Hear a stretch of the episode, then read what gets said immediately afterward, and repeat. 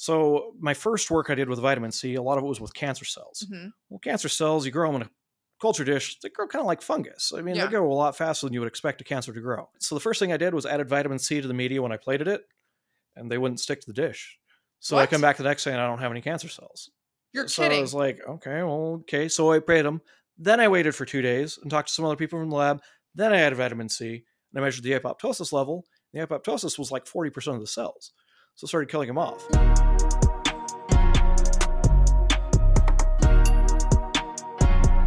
Hi guys, welcome to Stand Firm. I'm so excited to be here today with you guys. I have a special guest with me. This is Doctor Sant. He is actually one of my professors at Nordic College of Osteopathic Medicine here in Provo. And he is a geneticist and has taught me um, a lot of different things. I actually do research with him on my sister, which has been super, super cool. Uh, but I wanted to bring him on today to talk a little bit about genetics um, and our health. But first and foremost, I kind of want you to introduce yourself, just because I think a lot of people hear the word geneticist and they have no idea what that means. So for the general population, what what would you say that means? Well, generally speaking, when somebody says geneticist, that yeah. probably means they're a clinician and they work with people as a geneticist, oh, like a medical like a geneticist. So I don't do that. I really just do research. Okay. I actually am applying to go back and do a fellowship in genetic pathology. Oh, I didn't know that. But yeah, it's it's because we're trying to start up some more. We'd like to do some more clinical stuff with genetic testing. Okay. But I don't have the credentials to run that. So I am okay. applying to go back and do that.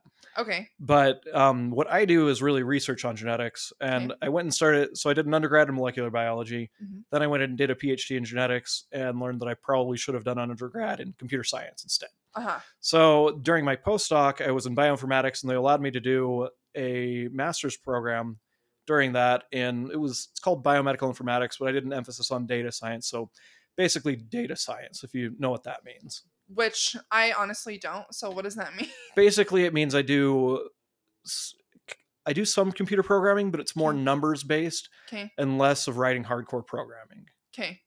And is that in relation to like medicine? Like, are you taking data and like analyzing data from like statistics or things like that? Or how how does that kind of apply to um genetics in terms of like medicine? Well, it could be any of that. Okay. For genetics specifically, you do a lot of what's called bioinformatics. Okay. It's just that if I try to, let's say I wanted to look at variations you had in, let's say, an exome.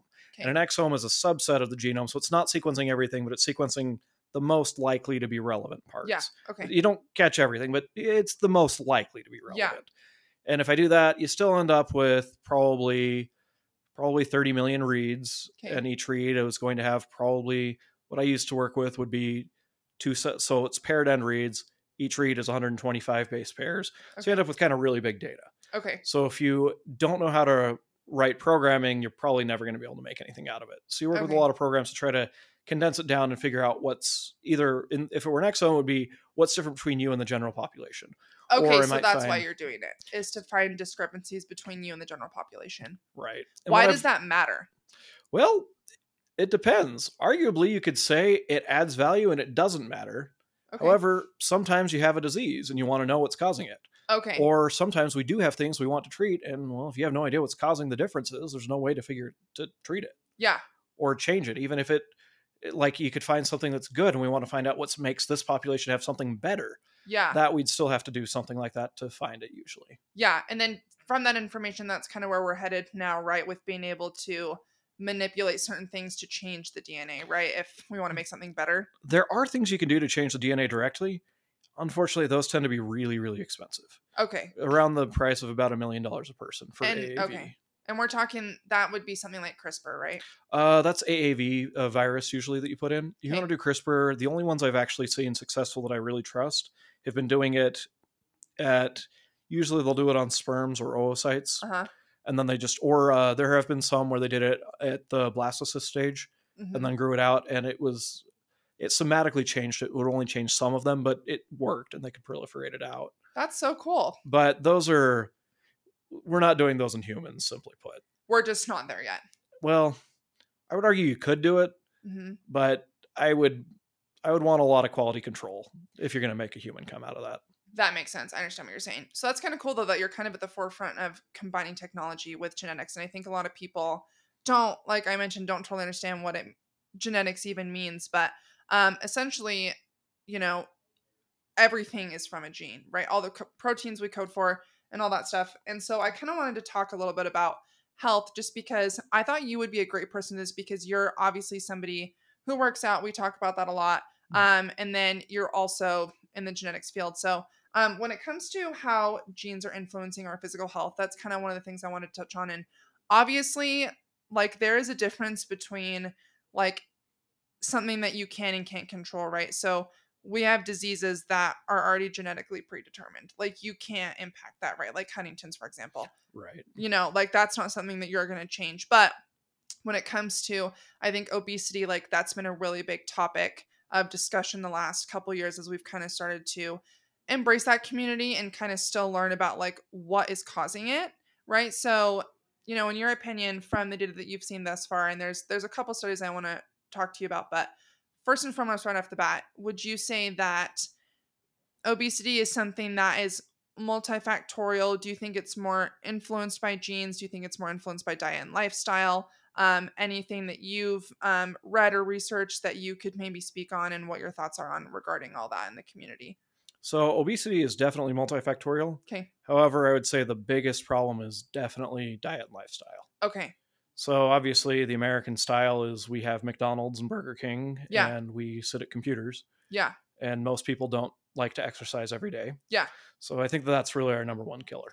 Okay. But um, even being sedentary, if you're not obese, is still a problem. So just that alone causes complications. Yeah. But there is a genetic aspect to it. Okay. Uh, the most well-studied genes would be leptin and ghrelin. Yeah.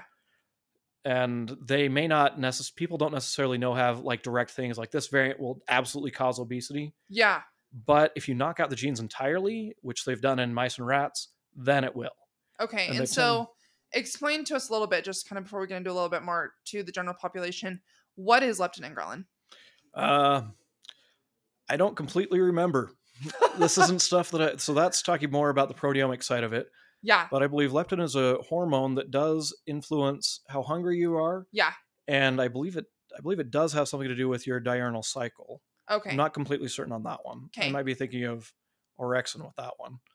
But yeah. um but the leptin and ghrelin will affect how hungry you are and what yeah. your body does with the food too. Yeah, and from what I had learned, it was just that ghrelin, we we learned that thing from Doctor Barr. She's like, ghrelin makes you grow, so it's like, or makes your stomach growl, so ghrelin makes you hungry, and leptin makes you feel full because it keeps you lean, right? Yeah.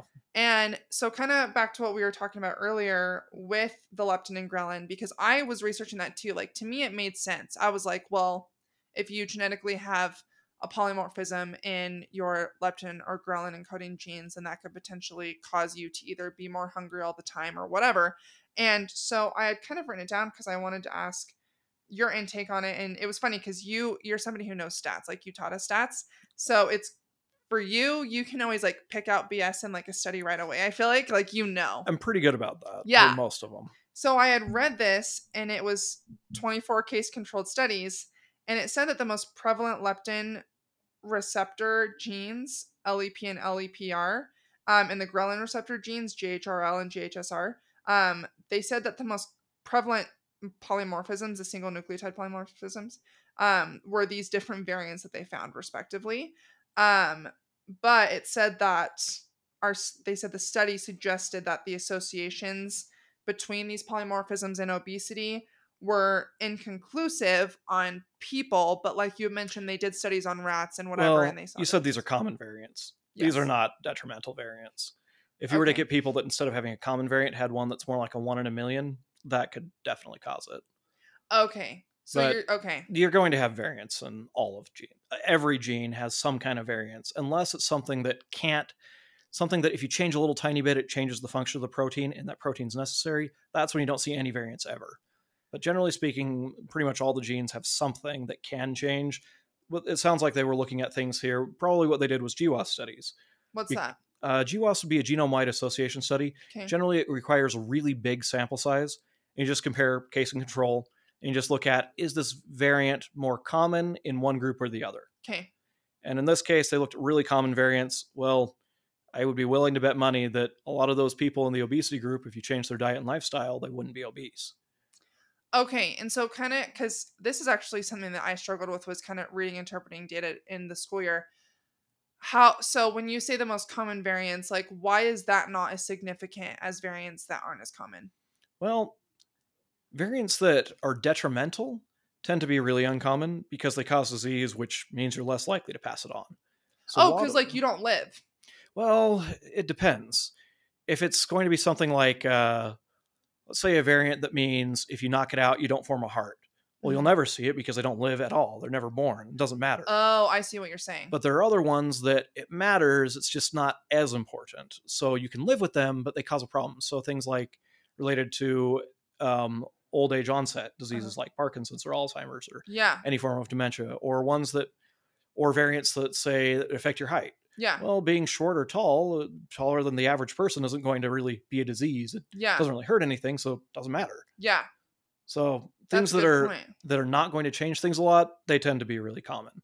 Okay. Whereas ones that are truly detrimental tend to get very rare.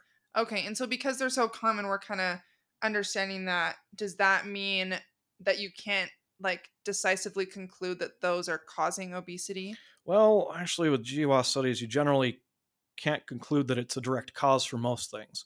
Oh, usually okay. find an association. So this kind of study usually end up with an odds ratio. And if you have an odds ratio of one point five, that's actually pretty significant. Okay. I mean, it sounds small, but a lot of times it's like this contributes to it, but no, it's not the only cause. Okay. And so that's why they can't be like definitively conclusive. Like we know this. And it was funny because you mentioned like the rarer it is, like the more, it's almost like that flip, right? If it's more rare, like it's going to be more like definitive. And so there was um, the most commonly implicated gene, um, is M C four R, found in like five percent of obese people in various ethnic groups. And it seemed as though that there was like a very distinct correlation with hyperphagia in people who had that. So that actually sounds like it's a lot more likely to be real because first of all, you said it's... To be real? it, well, it's across multiple ethnicities. So if you find it in one group and then it doesn't verify in another one, it's less likely to be true. So if they've tested it in multiple ethnicities, that's good to know that it, so they've that's seen it important. Multiple times. Well, it can be. Sometimes sometimes only one ethnicity has the problem. I see but what you're saying. It's, that's not usually the case. Okay. Something like obesity, no, everybody of every ethnicity can Okay, so that obese. Makes it more credible, the fact that, okay. And five percent of the people, I mean, if it's only affecting five percent of the people, it's obviously not the cause. But it very well that's could be point. Contributing and be a big part for those five percent. That's a good point. Okay, I'm glad that you mentioned that. And to kind of clarify for people who don't know, what is a polymorphism?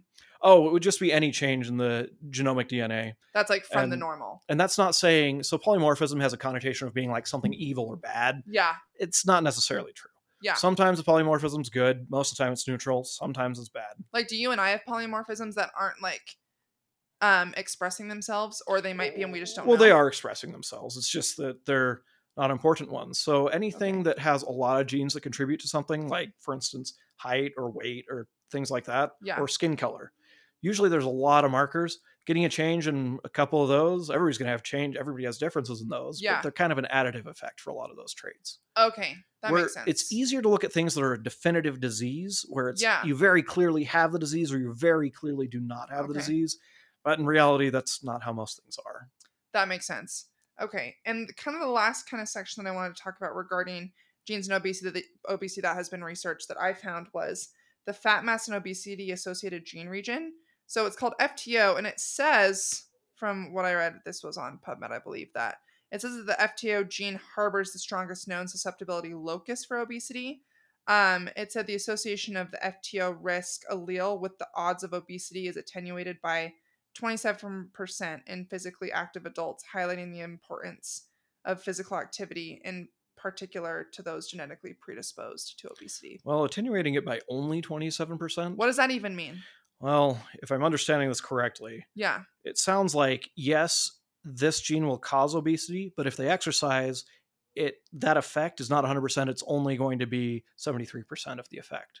Okay, and genes. That was also weird to me because I'm sitting there and they're like, yeah, so basically people who have this locus or whatever, if they exercise, they're going to be less obese. I'm like, same with everyone else on the frickin' planet. Like, I, I don't know what to say. I am not one hundred percent certain. I wonder if it means like the effect of the obesity because yeah. like people, they take people that compare people that don't exercise and the not yeah. without the variant versus people that don't exercise with the variant, yeah. then there's a big difference. Yeah. You take the people that exercise across all groups and the difference is smaller. Yes. That's my guess. So what is like, they're describing a locus. Like what's the difference between that and a gene? Is the locus like a whole region? What are, what is the difference there? It depends. In this case, it could be the same thing. Oh, okay. But the locus could cover several genes. Okay. So we don't really know. The locus is just the region. So is that their way of saying that we're not completely sure exactly where to pinpoint this? So we're going to... Well, I haven't read the study. They this may have fair. They may have done something to follow up with it. It's pretty That's common fair. to do a G W A S study. You find a region, then you do something with with more rare variants. Yeah. Well, maybe not necessarily rare, but mm-hmm. rarer variants yeah. within the region and try to pinpoint more specific things. Yeah.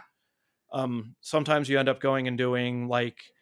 like full next gen sequencing to get the whole sequence of a specific exon or something like that. Yeah. But it, I don't know. Just depends. Okay. Well, I was honestly just kind of surprised in general. I totally thought when I started researching this, that there was going to be like, this gene is responsible for like obesity or whatever the case may be. But I was surprised that there, there hasn't been anything like super definitive that they've been able to come out with. Um, and all the studies, of course, at the end, they all say obesity is multifactorial. And I'm like, well, yeah, of course.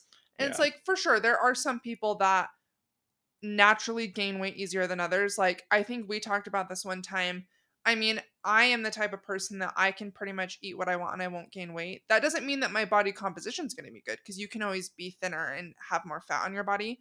But like you mentioned that you have to be consistent with your diet. Yeah, I come from a family that's a little bit the opposite, where yeah. we have to be pretty careful. So like, is that is that a genetic factor? That's a genetic factor. So, so how do you find that out? Well, you can do some testing. There are groups that will do the testing for you. Okay. But you do need to keep in mind there are a lot of genes that influence that. So you're going to have, exactly. if it's something that's like, I'll test you for one gene, don't trust it. Okay. It, that's probably doesn't matter. So how do they know what to look for if they haven't been able to definitively say, we know that this is like contributing to obesity? Like how do these people, if these companies or whatever that are testing you, if people want to get tested, how do they know what to look for? Usually they're going to have to do something big. So they'll probably do a S N P chip and they usually look at something like four million variants or something okay. like that. And then of those four million from the G W A S studies, we know that two hundred thirty-seven of them happen to be related. Okay. And, and individually they probably have really small odds ratios. So you might have an odds ratio of like one point oh seven, meaning like a seven percent difference. So okay. it's pretty small. Okay. But when you look at all of them together, now you can get a decent answer.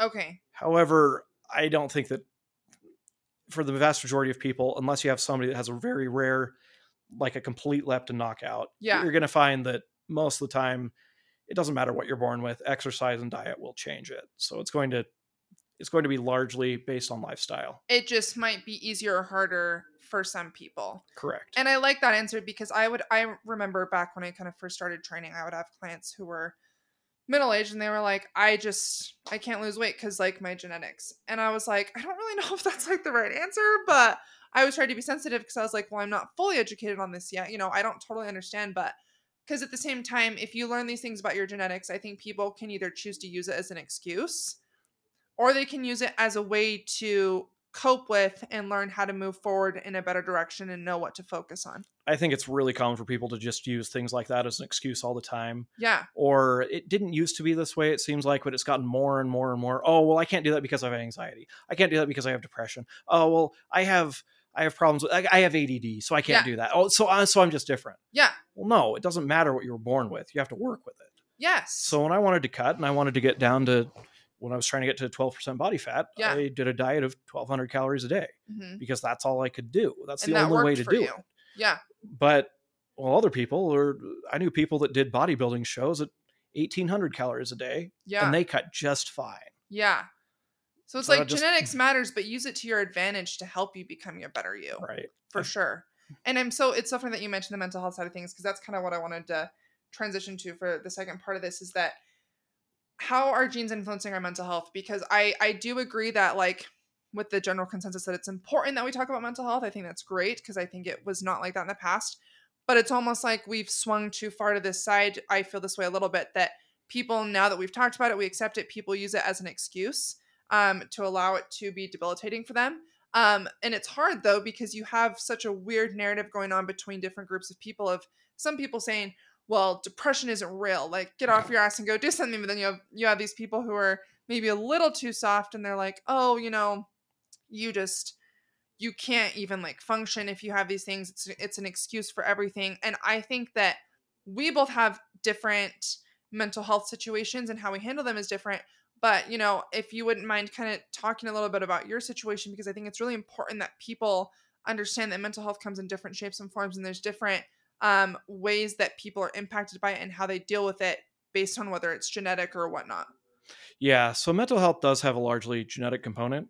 However, lifestyle has, life has never been more simple in terms of almost everyone has yes. access to food. Yeah. Almost everyone has access to shelter. Yeah. We're not worried that, oh, we had a bad winter, so we're not going to have crops. We're all going to starve to death. Yes. But life has become more complex in that everybody cares far more about social aspects and far more yeah. about weird things that hadn't been an issue in the past. So mental health is really different than it ever had been in the past. That's a good point. I never thought about it like that. So things are different. I don't completely honestly know what to think of that. Yeah. Because how do you treat it when we don't have a century of data to really back it up? It makes it a little bit tricky. Interesting. Genetics, I think, plays quite a large part in mental health. Mm-hmm. But let's say you have somebody that naturally is angry. Mm-hmm. Well, if they're always violent and they're hurting people, they can't just say, well, my genetics makes me violent, so I'm fine. No, yeah. You throw them in jail. Yeah. If yeah. you're violent, you go to jail. It doesn't matter. Yeah. So you can't just say my genetics make me something, so I'm not going to do my job, or I'm not yeah. going to be able to be with people. That's you have to learn, find a way to work with it. Yeah. So um, I may have mentioned to you outside of this, but one of the big genes for genetics for depression and anxiety is the methylene folate reductase, or M T H F R. M T H F R. I wonder if I have that written down. No, mm. I do not. I have a different one. I have... the serotonin transporter and serotonin receptor. They're related. Okay, cool. So M T H F R is really common variant, okay. whereas the serotonin ones are going to be a little bit more rare. Okay, and so what is what is that? Like, what does that mean? Well, if you don't have that, you can't... So folate, you're familiar with the vitamin. Mm-hmm. Well, you need to be able to methylate it to be able to use it. Okay. And that's used in making a lot of hormones, like serotonin and melatonin, things like that. Okay. Well, when you lose this... it's not that you lose it completely, but it's not as effective. Okay. So you don't make as much. So okay. people with a double knockout M T H F R, which is really common, it's probably at least five percent of the population. Okay. They tend to be, they tend to be very likely to be depressed. Okay. Most of them, it's lifelong. Okay. So the simple solution is try to treat them. Yeah. But a lot of them don't respond great to S S R Is, which is the first line of treatment. Why? Well, if you're not making a lot of serotonin in the first place, that could be part of it. Oh, because you're not attacking the root cause. You're just kind of... because what does an S S R I do? I mean, I know, I, I understand. It makes but... it, yeah. So once the serotonin's there, it keeps it from being digested or reabsorbed into your brain. Yeah. So it so just it keeps stays it from... in that synapse longer. Right. But if you're not creating enough of it, that's really not well, helping the situation. Theoretically, it should. Uh-huh. But I've been surprised. People that I know that have a double knockout M T H F R, I'd say they're at least twice as likely to not respond to S S R Is. Okay. Which has been kind of surprising to me. It could be drug metabolism too. Uh-huh. But it seems like people that are healthy, you give them an S S R I, they do great. Interesting. But once they have a genetic variant, they tend to struggle with it. Okay. So that's when you end up with things like S N R Is, or people that need to do ketamine mm-hmm. or uh, the microdosing psilocybin, things yeah. like that. And they end up with that kind of stuff instead. Okay. So what what is the treatment for that double knockout? Well, theoretically, nothing. You don't. Hopefully they don't develop depression. It doesn't necessarily mean you absolutely will. Uh-huh. It's just you're a lot more likely. So okay. hopefully you don't need to treat it. Yeah. But what I would argue is probably the first key is if you can catch them young, you want to do therapy. Mm-hmm. So I knew I had it. Mm-hmm. And so before we had kids, my wife and I did testing to find out what the chances were. Of your kids having it or you No, having of it? Us. Okay. Well, of the kids getting it because based on our genetics. Because okay. if we know what, what we have, we can... predict what the kids' chances are. How old were you when you found out that you had this? twenty-five, maybe. Were you feeling depressed? So you're like, I need to go check, get oh, checked I, out? I, I started going to therapy when I was fourteen. I, okay. Okay. So I, I was aware I had problems okay. and I was one of those ones that didn't respond well. To S S R Is? Correct. Okay. But because of that, I kept, have kept a really close eye on my kids. And okay. my two oldest, I started them in therapy about age eight. The youngest I started in therapy at age six. Do they have it? They're still doing it, yeah. Oh, no, no, do oh, they have ha- the knockout? I haven't tested them. Okay. Um, I, if they want to get tested, they are welcome to do that when they're old enough to make their own decisions. You just felt the need but to, if the, to be But at this proactive. Age, if I'm going to do something, it's me doing it for me, not them doing it for them. And I need anything that yeah. they know genetics, I want them to know for themselves. Yeah. So I, I'll wait for them to choose for themselves. That's cool. But um, no, I started them in therapy okay. as soon as I could. Yeah. And, you know, we've warned the teachers, and it's not like, oh, my kid has a problem. You're going to need to drop everything you're doing and take care of my yeah. one kid. And that's yeah. all. Yeah. We'll warn them, hey, this kid, you can't stick him with his friends in his classroom. Everyone else, that's beneficial, but it won't work with this one. Yeah. So you got to kind of stick him on a side where he's with people he won't talk to. Yeah. Things like that. And we're, we're trying okay. really hard to make sure that they can keep going. And um, so my oldest son, finally in eighth grade, we allowed him to get antidepressants. But because what was his behavior? What was he exhibiting that kind of made you feel that there was a need for that? It, for him, it stood out with anger. Okay. And it was obvious that it was okay. not just an anger array all the time. It was very clear that it was rooted in depression. Okay. Because of what he was saying and how he was acting. You knew yeah. it wasn't that he hates everyone else. It was clearly depression. And have those been effective for him? Yeah, luckily. Okay. Um, the lowest dose you can possibly get on Prozac. Okay. And it seems to have worked miracles. However, okay. you can't assume that taking it will work forever. Yeah. So you have to either assume that every once in a while you have to up your dose, yeah. change medications, or learn to deal without it sooner or later. Yeah. So I don't know what we're going to do. I would prefer to not get any of my kids' antidepressants if I can avoid it. Yeah. Because what did but you end up deciding to do because the S S R Is didn't work for you? I had to st- switch to an S N R I actually. Okay. So you, so you're on them. Right. How has that experience been for you? Do you feel that they're like, how has it impacted your life? Uh, honestly, I would not recommend S N R Is for anybody unless you fail off of S S R Is. Okay. They, they're generally speaking, they're bad for your heart. Mm-hmm. They speed up your heart rate. Yeah. They, uh, um, generally speaking, if you take them long term, you'll probably live fewer yeah. years. And they have more physical side effects than any antipsychotic, antidepressant, mood stabilizer, anything related to that. Wow. If I miss them for a day, I start getting really dizzy and not feeling good.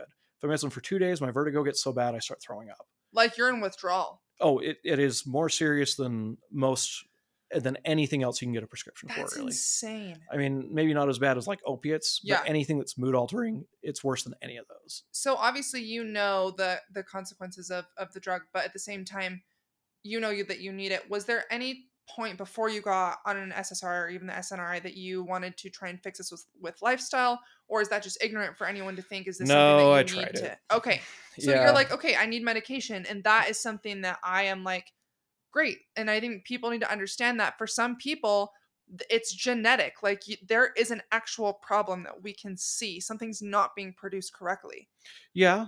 I do think that if it is largely genetic, there are things you can do. Yeah. But even with doing all of those things, I wasn't okay. Exactly. One of my biggest things was insomnia. Uh-huh. If I'm not taking anything, I'll sleep literally one to two hours a night. Yeah. And I'll just wake up and can't do anything, can't sleep. Yeah. And so it's like, you could have somebody, and I just think of like David Goggins, right? You could have somebody like him telling you to do all of these things for yourself to like, you know, do cold plunges, get sunlight, all those things, which are fantastic. But oh, I did that. Yeah. At the those. end of the day, that's not going to be enough for you. So I'd get up at, you know, three a.m. because I couldn't sleep. Yeah. Go to bed at one, wake up at three, and realize there's no way I'm going back to sleep. So I'd, well, the gym's closed, so I'd go out for a run, I'd do things like that, and then do a cold shower. And I was eating, I mean, I was eating really healthy. Yeah. I still eat really healthy, but I, like my diet was perfect. I was doing everything. And you were not happy. Like you just were not okay. Right. It's, it's a little bit hard to describe. Yeah. There's depression that you're like kind of feeling sad and a little bit angry. Yeah. And then there's depression where it's like, it's almost like you feel a fire inside yeah. and it's trying to burn its way out. Yeah. But it doesn't feel like a burn. It feels like a burning desire to kill yourself or to just yeah. be dead. Yeah. And that's just really hard to deal with.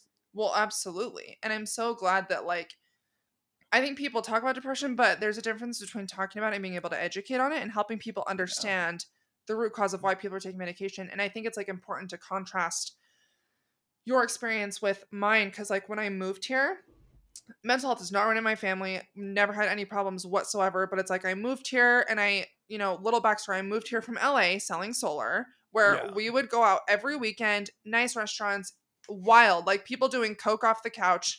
I don't, I, I'm, I'm telling you. No, that's good for mental health. Yeah, right? Seriously. But it's like wild life. And then I move here. Now I'm like. Go I, cow tipping. Yeah, right? I'm like, no money, like just so different, studying eight hours a day, whatever. And I finally go see a therapist because I was feeling so off for probably two months. There are more things than just that. So the first there's yeah. the style. Second year at a different elevation. Yeah. Lower oxygen is not as good for mental health as you'd hope. Yeah. It's cold here. Yeah. The light isn't as long. Yeah. So uh, in the winter here, and we get cloudy. So people talk about, oh no, Salt Lake's a great sunny city. Yeah. If you look at the annual number of hours of sun, yeah. but if you look at the number of hours of less than thirty percent cloud cover, well, we average about two to three hours of sunlight a day in the winter. Yeah. Whereas in the summer, sure, it's like nine, ten hours well, a day. Of course, yeah. So, so that so it so being here makes a really big difference. For sure. And yeah, L A where it's sunny all the time. And I was like, okay, I think I'm going to go see a therapist, which was big for me because I'd never done that before because I never needed one. Oh, um, they like, told you you were crazy, right? Well, it was so weird because I was like, something is just not right. And I'm, I think that's something that comes with like taking care of yourself. And I think you would agree that when you take care of yourself and you're like in tune, you're exercising, you're eating right, sleeping, you know when something's off. And so I just knew something was off. And so I go see a therapist and she's like, I think you have adjustment disorder. Like, and I'm yeah. like, okay, I don't even know if that's a thing, if we've made that up, whatever. And it was so wild because she asked me how I'm feeling. And essentially I'm just like, yeah, I feel off. Like I don't feel right. Like something's wrong. The, the that session, she goes, okay, I think that we need to put you on antidepressants. From one conversation. So Utah actually has the highest rate of antidepressant use. I was shocked. It tends to be a lot of times the first first go to. Yeah. So antidepressants, I think, are absolutely necessary. We need to have them. Yes. But they're not the safest thing to start with right away. Well, so yeah. I had my kids. I've only let the one start taking antidepressants. He was thirteen. Yeah. And he just barely started. Yeah. But so we waited. So he'd been in therapy for probably four to five years. Yeah. We even tried Ritalin before that. Yeah. Because it seems to be really well tolerated. Mm-hmm. But if you give people antidepressants, for it seems to be able to, for some reason, some people, it gives them energy and the will to do things before yes. it changes. I heard this. Before it changes anything with depression. Yes. So if you take people that want to kill themselves and suddenly you give them the will to do things. They can do it, yeah. And I unfortunately have seen that happen. Yeah. So it's, so it's like it's scary. It's not necessarily the safest thing to do. No. And I was like, what? I just stared at her and but I was like, what in the heck? That, okay, it's likely it's, it is Utah. Yeah. So they're willing to do things. But if you, if possible, it's really important to try to research these kind of things before you do them at all. Yes. And that's what I said is I was like, first and foremost, I would want to do my research. But I said, two, I want to get a full comprehensive metabolic panel from my blood work before I do anything. Did you do the full hormones too? Yes. And so I went to my, um, it's, she's a nurse practitioner. And I said, hey, I want you to pull my blood. This is what I want you to pull, pull everything. She pulls it all. Come, I come. This is what she pulled it in November. I come back. Everything was off. My vitamin D tanked. Vitamin yeah. B, B twelve tanked. Iron severely anemic. Like your iron's supposed really? to be between uh is this ferritin or is this total iron? Total iron. So my total iron should be between twenty-two and fifty, something like that, U Gs or whatever. I had three. Like severe. And so that combined with my vitamin D and my um one of my estrogen derivatives was like through the roof, which made zero hmm. sense. Because how about things like cortisol or T three or any of those? My T three was normal. I don't think I pulled cortisol, which I should have because I knew my stress was high, but I was surprised by my estrogen just because I never had any troubles with like maintaining body temperature or weight gain or anything like that. But I was like, okay, no shit. Like, no wonder I feel like garbage. Everything is off. And she goes, okay, we're going to start you on these supplements, whatever. I get on all these supplements. I swear within like two weeks, I felt so much better.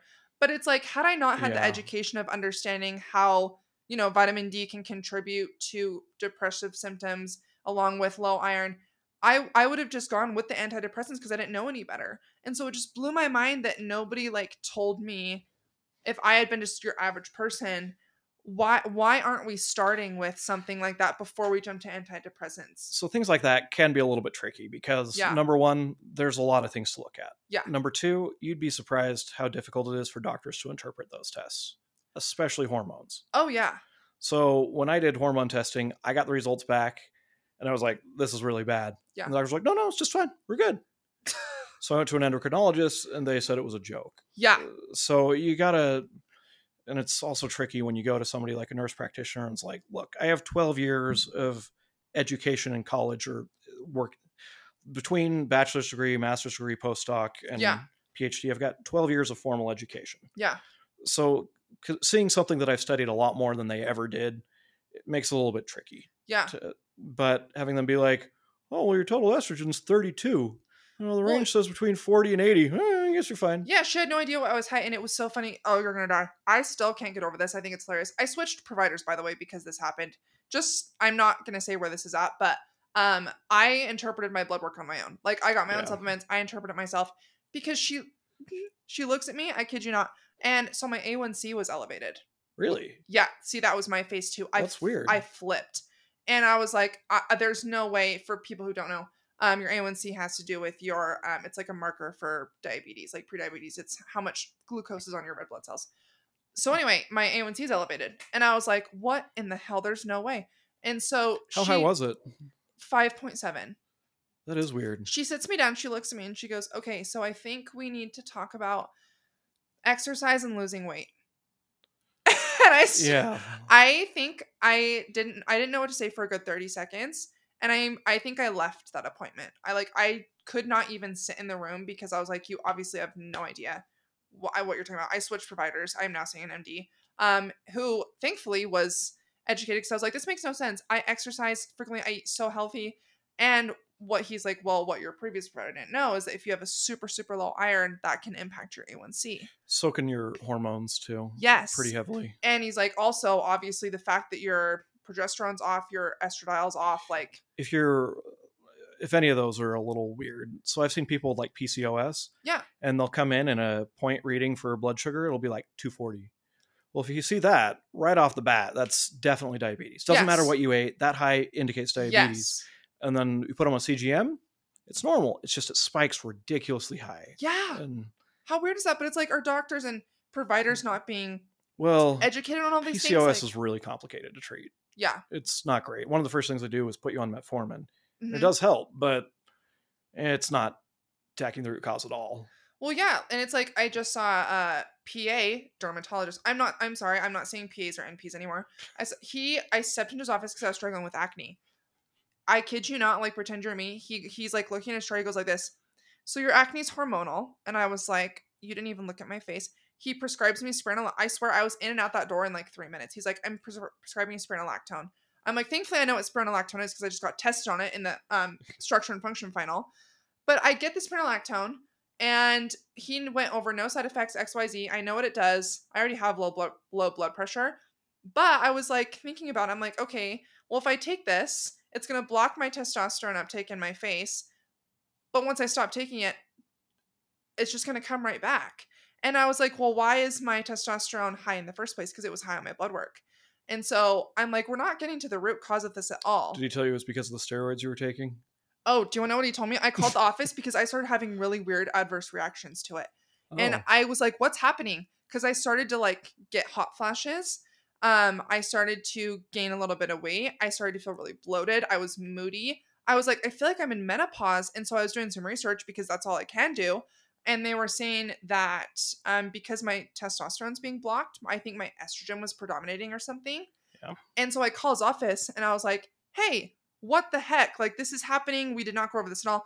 And he was like, well, you know, you should stop weightlifting, um, because then that is going to decrease the testosterone because testosterone testosterone builds muscle. I'm like, yeah, I know that. But that's like the worst advice. You just want me to stop being healthy. Like, that's not the answer. So I just, crazy experiences I was not expecting to have, but literally said that. And I was like, I, I just stopped the spironolactone. I started a new skincare routine. I'm trying to balance out my gut. Like I'll love, I, I feel like I had maybe some dysbiosis going on and my skin is clearing up so much and I'm shocked, but I'm like, I've done from my blood work and my hormones. And it's like, I feel like I'm my own best advocate, you know, and I'm my best advocate for my mental health, for my body. And I'm like, I'm going to be a future physician. I just, I have lost so much hope in our current providers. It's wild. Yeah. I feel like working with the medical system has made things a lot harder for me. Yeah. I feel like the students we're training, we're doing our best. Yeah. But do you feel like you well, have better faith in our students? In the students right now? Yeah, but they're learning it. Whereas yeah. when I was in grad school, we had five hospitals that I worked with.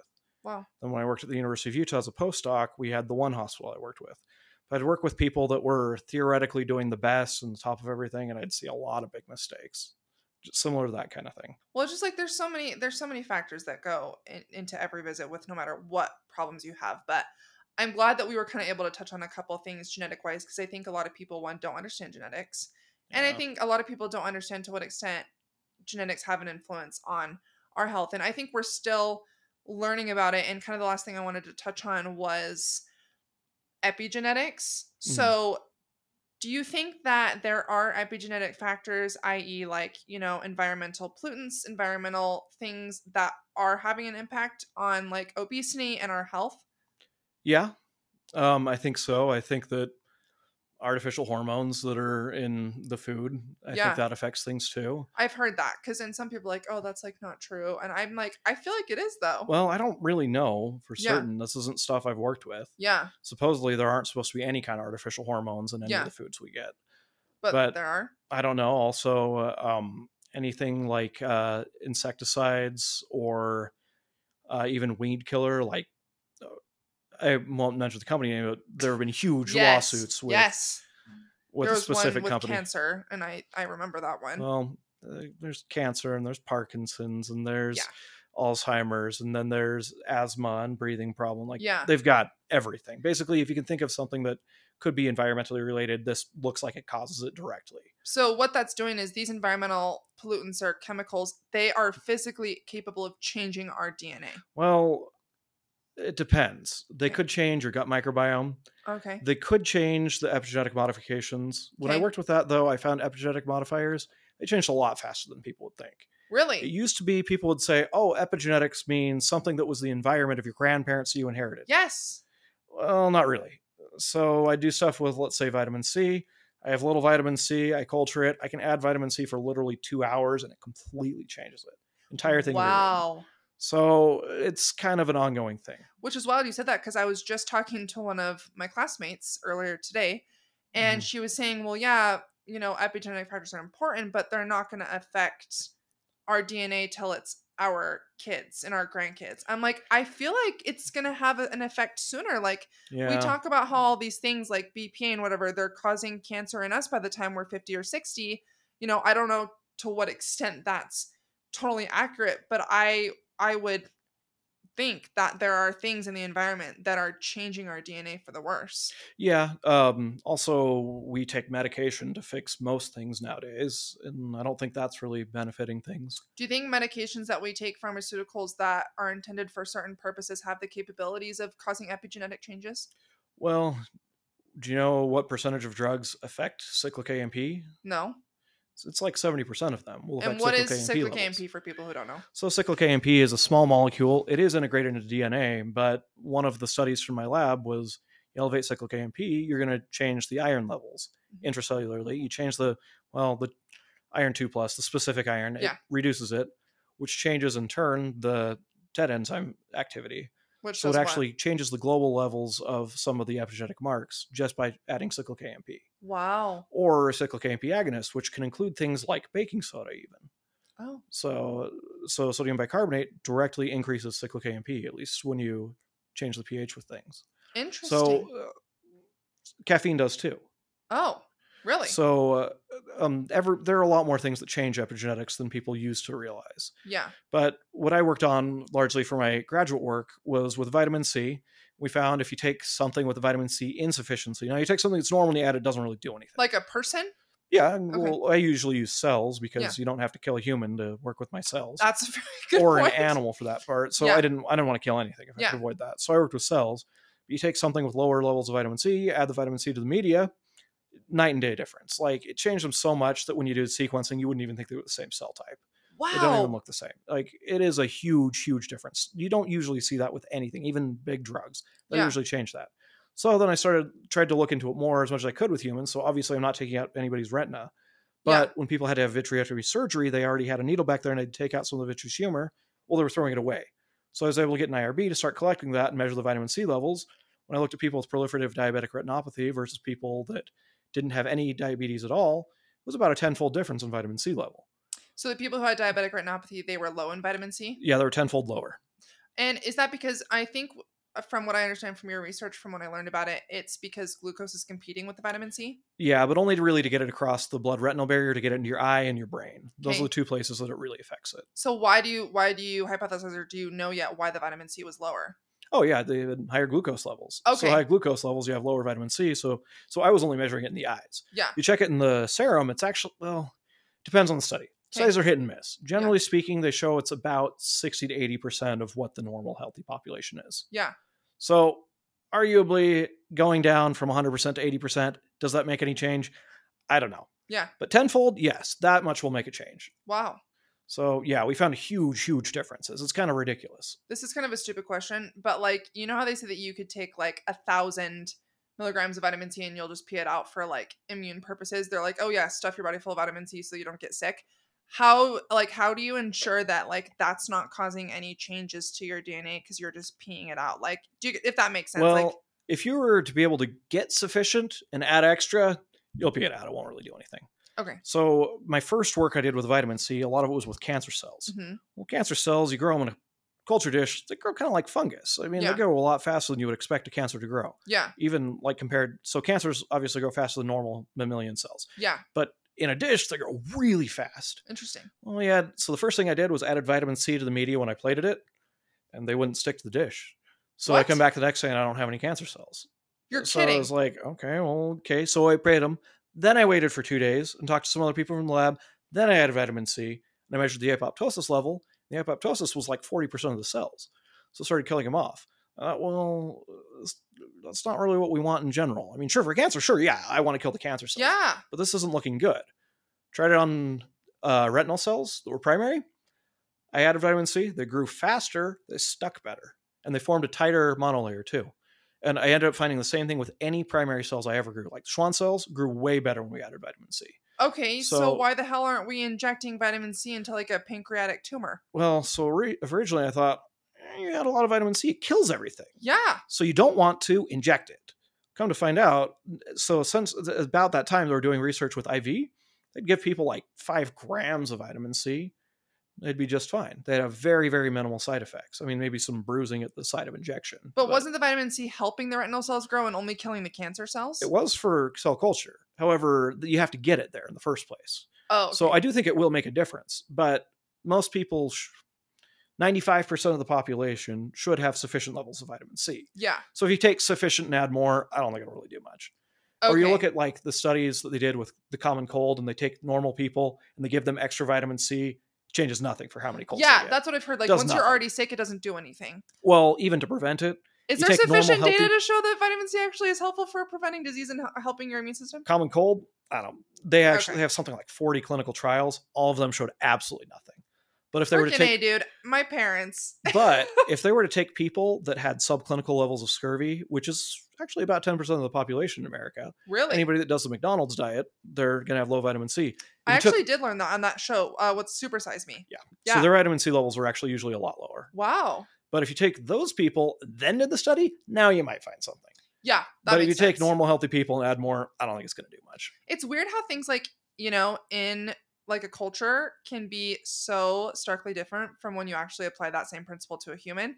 You're like, oh, this sucks. Well, I, you're like, I had a cure for cancer. No, I don't. Well, I was pretty well aware these had low vitamin C levels to start with. So yeah. I was aware of that. Actually, they do use I V vitamin C for cancers. They do. It does work, but it's not like a cure. I so think. If you were to do that and you didn't do your chemotherapy, you didn't do what you didn't get it resected. Yeah. It's still going to kill you. You still have to treat it. I see what you're saying. It's just, it might help. Okay. That makes sense. And from what I've seen, it helps with side effects from chemotherapy, which is obviously just like giving people poison to see which dies first, the cancer or the person. Yeah. That so, totally makes sense. So it's tricky. Yeah. It does seem to help with that. But if you're not, if you don't have tumors, I don't necessarily think that taking I V vitamin C is going to do you much good. Yeah. Okay. Good to know. Well, and you know, the last thing I kind of wanted to touch on here is as we were kind of talking about environments and pollutants and things like that, I kind of wanted to quickly touch on autoimmunity, um, just because it seems to be a hot topic right now. And my aunt actually passed away in twenty nineteen of an autoimmune condition that we still don't know what it was. Oh, really? Yeah. Super rare, super strange. And so I just kind of want to know, what are your thoughts on, I know the answer is hard, right? Of what causes autoimmunity? Is it genetic? Is there a genetic component? Is it environmental?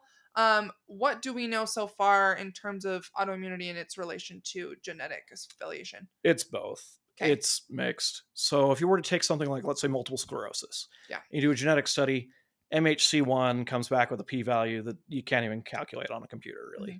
So yes, they are very directly linked. However, genetics, the genetics is very directly linked. Interesting. However, you take people that are predisposed and you change things, change what they're exposed to, it definitely makes a difference. Huh. It used to be that they said, you don't ever want to expose kids to certain things like, um, like animals. You don't want them to touch fuzzy animals when they're which babies. I, yeah, which they made used it worse. To say that. And they found that then it actually made it worse because when they finally were exposed, the reactions tended to be stronger. Yeah. Now they're saying the opposite. Yes, expose them young, but don't be like, oh, I want to expose my kid to a rabbit, so I'm going to get them a pet rabbit and keep it in their crib. I see. You need to you need to be reasonable. Yeah, that makes now, sense. I did that with my kids, but my dogs were also hyperallergenic. Yeah. And the dogs just like to snuggle the baby. Okay. Well, and it's interesting too because so I feel like we're, death is like coming up right now, but my uncle passed away from multiple sclerosis. Oh, really? But he had like um a really fast onset. It was that um what did we you came into our pod and you drew it. What was that syndrome? Not syndrome. It's like a um it's like an ideology of how it works with like oh, like um if it's different in sexes. Yes. And yeah, oh, what's that yeah. whatever that thing is called. Um he got multiple sclerosis out of nowhere. Like he was a wildland firefighter. Like climbing oh. trees, like mountain man, beard, long hair, everything. And he Wish got M S. I could do that. Yeah, he died like he died within five years. And all of us are like, what what happened? Like, how did he get M S? Like, there's nothing genetic so far as we can tell. So it's like, was it environmental? Like, was it sporadic? Like, is there anything that we know? It could have been related, if he was a firefighter, it could have been related to the smoke all the time. Okay, so we do have environmental cues sometimes with certain autoimmune conditions well, like it, that? It can. Okay. Um, I would assume being outdoors and exercising all the time would be beneficial. Yeah. So that's why we were like, what the heck? But this isn't exactly something I've studied. Yeah. So I can't say that for certain. Yeah. But generally speaking, almost anything, getting exercise and fresh air is good. Yeah. But smoke, I know, is generally tends to be bad. And that would be an example of an epigenetic change? Well, it could be. Okay. Um, sometimes it's just a chemical change. It could change the epigenetics. Some things don't change the epigenetics at all. They just change. They might fire up certain receptors. Or for instance, let's say hypoxia. Okay. You cause hypoxia. Let's say I take a, so what I would do with culture, just add cobalt chloride and it'll suck the oxygen out of the liquid. So like within seconds, I can basically cause hypoxia. Okay. Well, I'd have things that didn't change at all in the R N A levels, but the proteins completely changed. Because vitamin so vitamin C is a cofactor for the H I F one alpha hydroxylases, uh-huh. which turn off H I F one alpha, which is the main hypoxia factor. Okay. So it's const- continuously degraded. Yeah. But so it's always made, but it's always degraded. Yeah. But as soon as you add something, within seconds, the protein stops being degraded. Interesting. So it stays high. Well, now you change that. Suddenly it changes everything. So it's not it's, necessarily affecting the D N A level, but downstream. So it could be affecting the D N A. It depends. So we just don't know yet. Yeah, a lot of these things, it's hard to tell, but okay. you just kind of have to do some kind of experiments to do that. Do we have, from what you know at all, like, have there been any, like, known things that we've seen in the environment that cause certain autoimmune conditions? Autoimmune ones are tricky. Yeah. Usually what they end up doing is an association study. Okay. And they usually find that, you know, this causes a twelve percent increased risk. Okay. And usually if you're looking at an odds ratio, about three is where you think it might be a direct cause. What does that mean? What is that three? So that, that would mean? Be like a three hundred percent increased risk. Okay. Or, or really a threefold increased risk. Based on the association. Or a threefold decrease. Either okay. way. Okay. But generally speaking with things with the environment, you usually see relatively small effects. Yeah. So it's it's kind of hard to say. Yeah. Would you say in genetics, that's where the research is going, is studying more epigenetic factors, or is it more like D N A modification? Well, D N A modifications are epigenetic ones. Yeah, even, sorry. I like mean variants. By humans and kind of by the environment. I think they're still doing a lot of things with individual variants. The gene-environment interactions, even a lot of those aren't epigenetic at all. Okay. Like certain markers for things like, I believe, Parkinson's. There was one big study that they did. Uh-huh. Did it out in New Jersey or something. I don't yeah. even remember what it was. Yeah. They found a variant that was really specific. Okay. And it looked really strong. Yeah. Repeated in Utah, nothing. Repeated it again in Miami, it confirmed again. Come to find out, that variant only matters if you smoke. So when they did it again with all smokers, it doesn't matter where they do it, always comes up really strong marker. So some of those things are gene environment interactions that aren't epigenetics. It's just that it, having that variant predisposes you to respond poorly to something like, in this case, with smoking. Because more people smoked in New Jersey and Miami? Right. Utah has a very low smoking rate. Oh, they do? Mm. Okay, that makes more sense. That is so interesting. See, and then it begs the question of, what if you're around somebody who smokes? That person is exposing you to secondhand smoke. Are they increasing your risk of Parkinson's?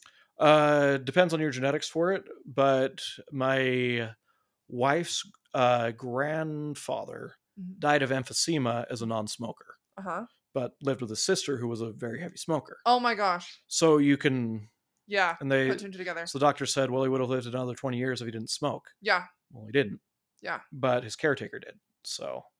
That's so hard. So there are things. So could it be from secondhand smoke? Yeah. Or okay. fighting fires? Yeah. Yeah. Or could it be your job? Let's say you work in some industry where you work with a lot of harsh chemicals all the time. Yeah. And back in the seventies, they didn't know any of these chemicals did anything. Yeah. Now they're getting better at it, but we still don't necessarily know. And aren't all those, a lot of those chemicals have leaked into our environment, and we're, there's no taking back those. Yeah. Some of them are more okay. Some things are more like radiation, like the tsunami that hit Japan. There's, yeah. How much we can do about that now. Yeah, it's just, it's it is what it is. Yeah. Just deal with it. Yeah. So I don't really know. That is hard. And my last question for you, um, as we kind of conclude this, is moving forward, what are, if you know of any, are there any like tests that you can do to see if you're like predisposed to Alzheimer's? Are there any biomarkers that we kind of have the ability to look at? And I did forget to ask this earlier. What is your opinion on biohacking in terms of taking like supplements and peptides? So something like Alzheimer's, yes, you can do testing for it. Okay. The biggest one would be the ApoE gene. Okay. Oh, I did read about that. So if you have two copies of A P O E four, your chances of getting Alzheimer's, if you live to age seventy-five, you have a ninety percent chance of having Alzheimer's. Holy crap. However, it's not the most common variant. So it's probably less than two percent of the population has two copies of A P O E four. Yeah. Um, I, so... Part of why my wife and I did testing was I wanted to find out any variants for things like Alzheimer's or Parkinson's. Yeah. If they'd had those, I wouldn't have let my kids do contact sports. Okay. Because contact sports is a big thing that leads to those two. What? So you, I didn't know this. Anything that, anytime you're getting hit in the head increases your risk of any kind of dementia. I did not know that. Yeah. So you take, for, for instance, let's say people that played in the N F L. Yeah. The risk of Alzheimer's is really high. Really? I did not know that. Yeah. So... Wow. So if my kids could potentially have two A P O E four, no contact sports. Okay. And did you but, test them for that or no? No, I tested my wife and I, and they have a zero percent chance of that. Amazing, because you guys don't have it. My wife has, I think my wife had one A P O E four okay. and one A P O E three, and then mine were both B three. Okay. And then if you have two A P O E two, it protects against that, but then you have a higher risk of heart disease.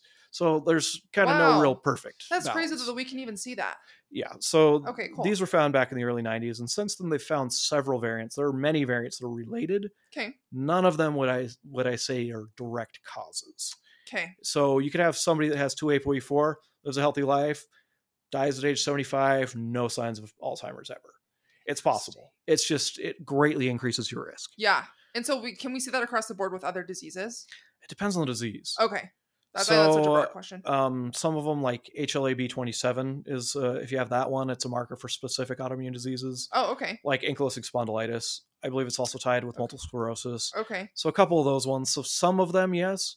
I would suspect that if we did enough testing, we could figure it out for all of them. Do you think it's beneficial for you know, people my age to be tested for stuff like that? Very much depends. Depends okay. on the person and depends on what you would do. Okay. If you wouldn't change anything, no. Yeah, that's a good point. Because if you're not going to change your lifestyle, let's say you have somebody that smokes and is was a college football player and likes to box, and that's what they're going to do, and it doesn't matter. And yeah. you tell them, oh, it looks like you did Alzheimer's. Yeah. Well, now you just told them your life's going to suck in twenty years. Yeah. Your life's awful. You might as well hate yourself, but you didn't do anything to prevent it. So the yeah. only time I would really ever do testing is if you're actually going to do something. So what if it's somebody who's healthy and like they have this variant? Are there like diets or things that they recommend for people? There or? Are. Okay. Um, but even then it's questionable. So yeah. they say that for Alzheimer's and Parkinson's, sometimes just being vegan. Interesting. But I don't necessarily know that I trust this research. Yeah. But no, people that are healthy about it. A lot of times if there's nothing they can do and you get them tested, it's like, oh, well, you still have... Now I just really... have this to look forward to and worry about. That's a good point. What they say is that, um, what's the saying? The shoe's going to drop? Yeah. So that's what they're saying is you're the bug and the shoe's just going to drop. And now yeah. you know it. Yeah. And it would be better off to just live your life as is. Because yeah. if I took somebody that's going to die at thirty of some kind of a car accident, yeah. did their genetic testing when they were sixteen and told them, you're going to have Alzheimer's and die from that. You're like, oh, good. And great. Then they're going to die at thirty anyway. And then what good did that ever do? All it did was give them stress. Yeah. And fear. So if you can't do anything about it, generally speaking, I would say don't bother testing anybody. Okay. Good now, if it's something that you're going to change, so I wanted to do yeah. testing for Alzheimer's, because then I could potentially prevent something with my kids. With your kids. But they have zero risk of having two bad copies. I let them do what they want. Totally makes sense. Never even talk to them about it. If they want to look into it, they can look into it when they're older and figure out their risk. Yeah, I like that. That it's up to them. Yeah, okay. I, and then, yeah, what what are your thoughts about biohacking, like with peptides and uh, so supplements? I think it's generally perfectly fine. Okay. Okay, However, cool. I think this is a part where we've got some problems with the way things are set up. Okay. Because have you ever heard of a... F D A approval for something like vitamin C N- or B P C one fifty-seven. No, because I listened to T B a podcast of these guys that take these peptides and they're prescribed, but they always disclaim it's not F D A approved or whatever. Well, we'll never, ever, ever get F D A approved. Not with the current government. Why? Because it costs millions and millions of dollars to get F D A approval for something that is natural and can't be patented. So if you can't possibly make a return on your investment, who's who in their right mind is going to spend twelve million dollars to get F D A approval for B P C one fifty-seven when anyone is legally allowed to make it? Oh, and it's just going to keep you healthier. Well, I mean, it keeps people healthy. So I tore my rotator cuff last week. Yeah. That's a common thing that people use for that. Yeah. I haven't used it yet, but it is something people use for that. Well, yeah. if there were a clinical trial for it, well, now I know, gee, the F D A says it works. Yeah. So I can make it for two dollars. Yeah. They don't, they don't get anything because I made it cheaper than they did. Well, so, why don't they make it and then just sell it to you at a higher price like they do with every pharmaceutical? Well, every pharmaceutical is generally patented. Oh, because I get what you're saying. You can't patent something that already exists in your own body or growth hormone or whatever. Okay, I right. understand what you're saying. So now you make a change on it. So let's say you take G L P one. Mm-hmm. We want to work with this thing because yeah. it's really big. Yeah. Well, I'm going to verify or make a G L P one agonist. It's a different yeah. structure, and I'm going to sell it with a patent. Yeah. That you can do. But... If so, if you try to take what's natural, you can't patent it. That is such a good point. I was wondering that. I'm like, why are they not doing? That's so smart. Interesting. So I think that this is a big government's gotten in the way. I mean, I agree. We need to be able to make it that so that if somebody invents something, they need to be able to get a return on it. I yeah, get that for sure. But we need to be able to also make a way that anything that's natural. So, for instance, I used to work with vitamin C. My boss, a lot of the stuff was working with cancer and combining it with chemotherapies. Yeah. Well. He can't get any more funding for it because no pharmaceutical company is ever going to look at trying to work with vitamin C in conjunction with their drug. Because who cares? Even you made though it, it more effective, so lives. Now they're going to buy less of it. Yeah. And do what? Yeah. Still use the same drug and then a thing that you can't patent or get any more of? Yeah. So no, they don't want to do it. And they, they flat out shot it down. So where do you get B P C one fifty-seven? Like these... Oh, um, Google. Who's selling it? Oh, there are a ton of peptide companies. But the, so how, because they're obviously making money. Oh, these so these are just. Oh, they they sell like them for small research use only is what they call them. Okay, and then that way no one's held responsible. Right. I understand now. Okay, so if you want to buy sense. that, you just find somebody that sells it for research purposes and go ahead and buy it. Yeah. Interesting. Okay. Cool. Actually, I would really like to buy some of that, but I want to try it on mice and rats and see what happens. That's a good point. That'll never get F D A approval. Yeah. The F D A is. Trying to get F D A approval is a bigger task than people realize. It tends yeah. to have a lot of going through the hoops, and it's kind of a nightmare. Even our freaking I R B for our research, I feel like uh, it's taken so long that like I can't even imagine trying to do something for the entire country. Like that's insane. Right. That so these so these things are a big deal, and they usually cost many millions of dollars. Cool. So that's never going to happen. Yeah. But I would like to see what we get with things. Yeah. Because a lot of these things are natural. So there's one called uh, I think it's epithalin or epithalin uh-huh. maybe. I feel like I've heard of that. So this one, they've been doing research on it in, in Russia since the seventies, but they started doing more of it in the States in the last twenty years. Yeah. But they found that it reduced overall mortality by like fourfold. So, and this they started in people like age like sixty-five to seventy. Yeah. And they'd follow them for fifteen years and it reduced overall mortality by fourfold. And well, I'm like, where can I get my hands on this stuff? Well, just Google. So you could, you buy a hundred milligrams of it and they yeah. do sets of anywhere between one milligram a day or two milligrams a day yeah. that you inject for until you get through the one hundred milligrams total. Yeah. Some of them did it one time ever. Some of them did it one time every year for indefinitely. Yeah.